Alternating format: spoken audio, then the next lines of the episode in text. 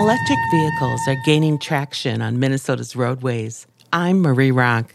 This week on Minnesota Native News, reporter Emma Needham shares how a Native led organization is driving Minnesota into the future by creating a network to power electric vehicles. Last week, the Federal Department of Energy awarded $6.67 million to support the construction of an intertribal electric vehicle charging network across Minnesota and the Dakotas. The primary recipients of this grant are two Native led energy organizations looking to make change. Here's Bob Blake, a citizen of the Red Lake Nation in northern Minnesota.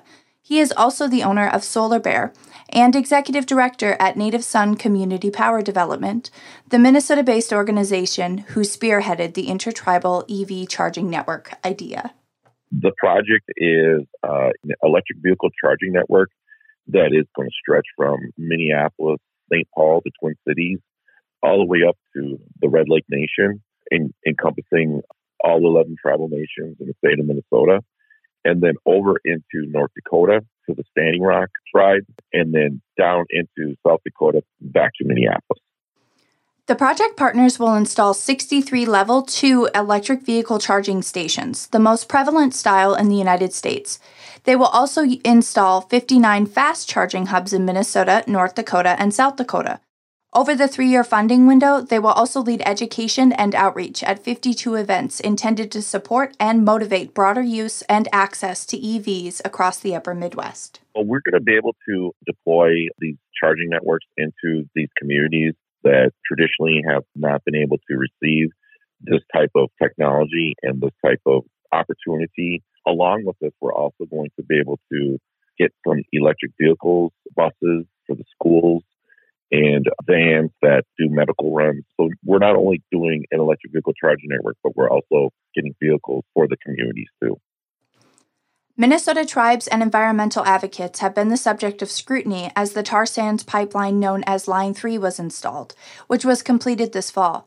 Blake says that he saw an opportunity to take back the narrative and the term pipeline for a better environmental future for Minnesota when I was thinking about this grant and about, you know, how to put it together, I just thought about, you know, the oil pipelines and Dakota Access Pipeline and everything that happened over there in Standing Rock and the Line 3 situation that was happening up in Red Lake. And I thought to myself, what if we put together an EV pipeline, an electric vehicle pipeline?